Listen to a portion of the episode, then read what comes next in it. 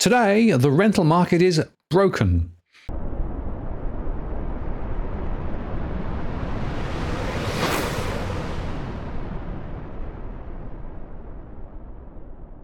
Hello again, it's Martin North from Digital Finance Analytics, one that is posts covering finance and property news.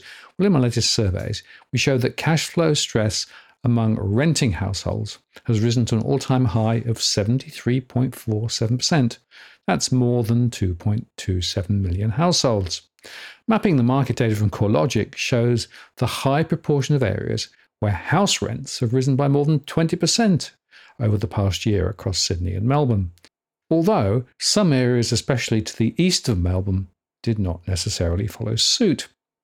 House rents in Brisbane showed more diversity, though central Brisbane saw considerable hikes.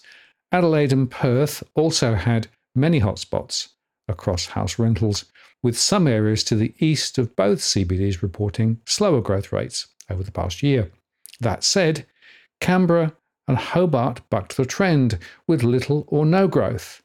Of course, there are some rent controls in the ACT, which helps to moderate rent growth there.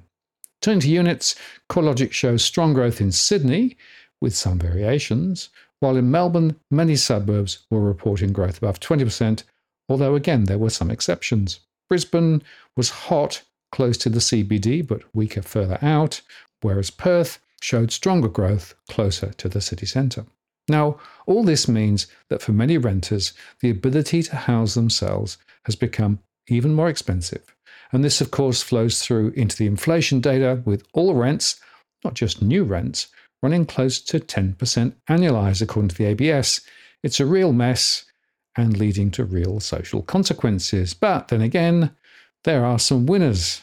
As according to data from SQM Research, residential landlords in some inner city and middle ring suburbs pocketed up to $56,000 extra rental income in the past 12 months as those rents hit record highs across the major capital cities.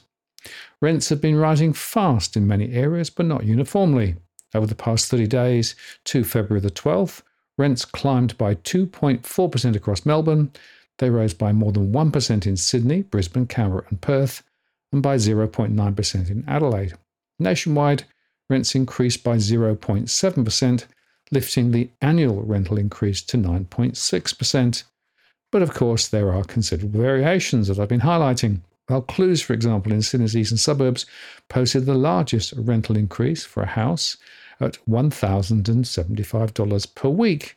That's an extra $55,900 windfall for landlords over the year. That equates to a 39.3% year to year gain, pushing the median weekly rental to about $3,810. Actually, in the past three years, house rents in Vaucluse jumped by 38.7% on an annualized basis. Property investors in other Sydney suburbs like Ultimo, Summer Hill, and Collaroy also racked up strong rental gains after rents jumped by more than $400 each week, delivering more than $21,000 additional rental income. Over the past 12 months, rents in Ultimo climbed by 47.5%. Summer Hill jumped 54.8%, and Collaroy increased by 36.1%. And Summer Hill climbed by 13.3% and Ultimo by 27.1% over the last three years on an annualized basis. Outside of Sydney, house rents surged by more than $363 a week across Teneriffe and in Brisbane. They were up by $327 in Attadale, south of Perth, and lifted by $323 in Hawthorn East in inner Melbourne. Those gains amounted to annual rent increases of 36.4%, 46.1%, and 44.2%, respectively, and rewarded landlords in those suburbs with more than $16,000 additional rental income over the year. In the unit markets, La Perouse in Sydney's eastern suburbs, Mosman Park in inner Perth, and Carlton in inner Melbourne racked up the largest annual rental increases of up to $284 a week, yielding investors with an extra $14,000 a year. In the past 12 months, rents have surged by 40.1%, 52.1%, and 54% respectively. Carlton unit rents were lifted by 19.7% each year over the past three years. Carlton unit rents lifted by 19.7% each year over the past three years. Mosman Park gained 24.7% and La Perouse by 30.9% on an annualized basis. Now, Tim Lawless, CoreLogic Research Director, said that rents are still expected to rise above average rates as the imbalance between supply and demand persisted, but worsening affordability would cap further growth. The reality is, we're not really seeing any underlying changes in the demand and supply imbalance, and we're still seeing rents rising nearly 10% per annum, he said.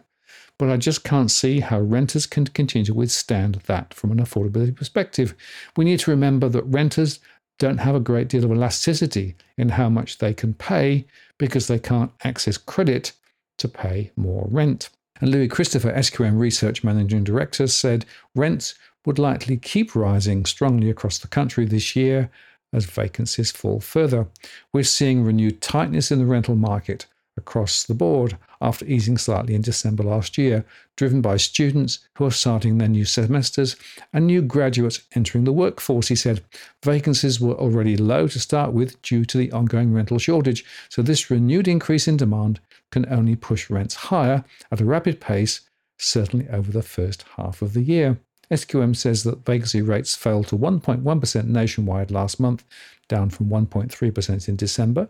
Sydney and Melbourne dropped by 0.5 percentage points to 1.3 and 1.1% respectively, while Brisbane fell to 1% from 1.1%.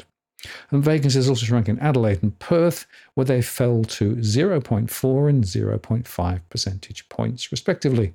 The sharp drop in vacancies lifted rents to new peaks, across Sydney, Melbourne, Brisbane, Perth, and Adelaide.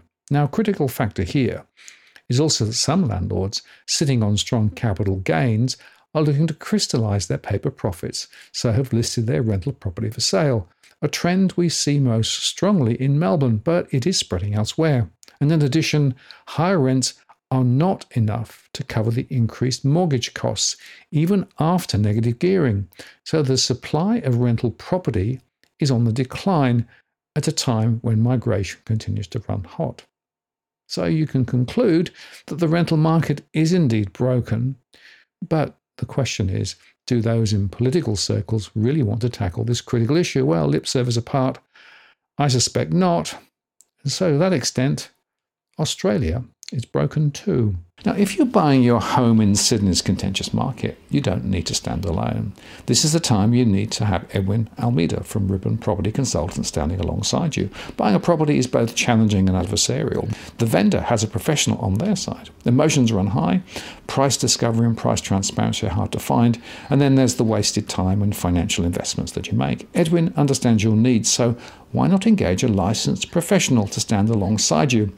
With RPC, you know you have experience, knowledge, and master negotiators looking after your best interests. So shoot Ribbon an email at info at ribbonproperty.com.au.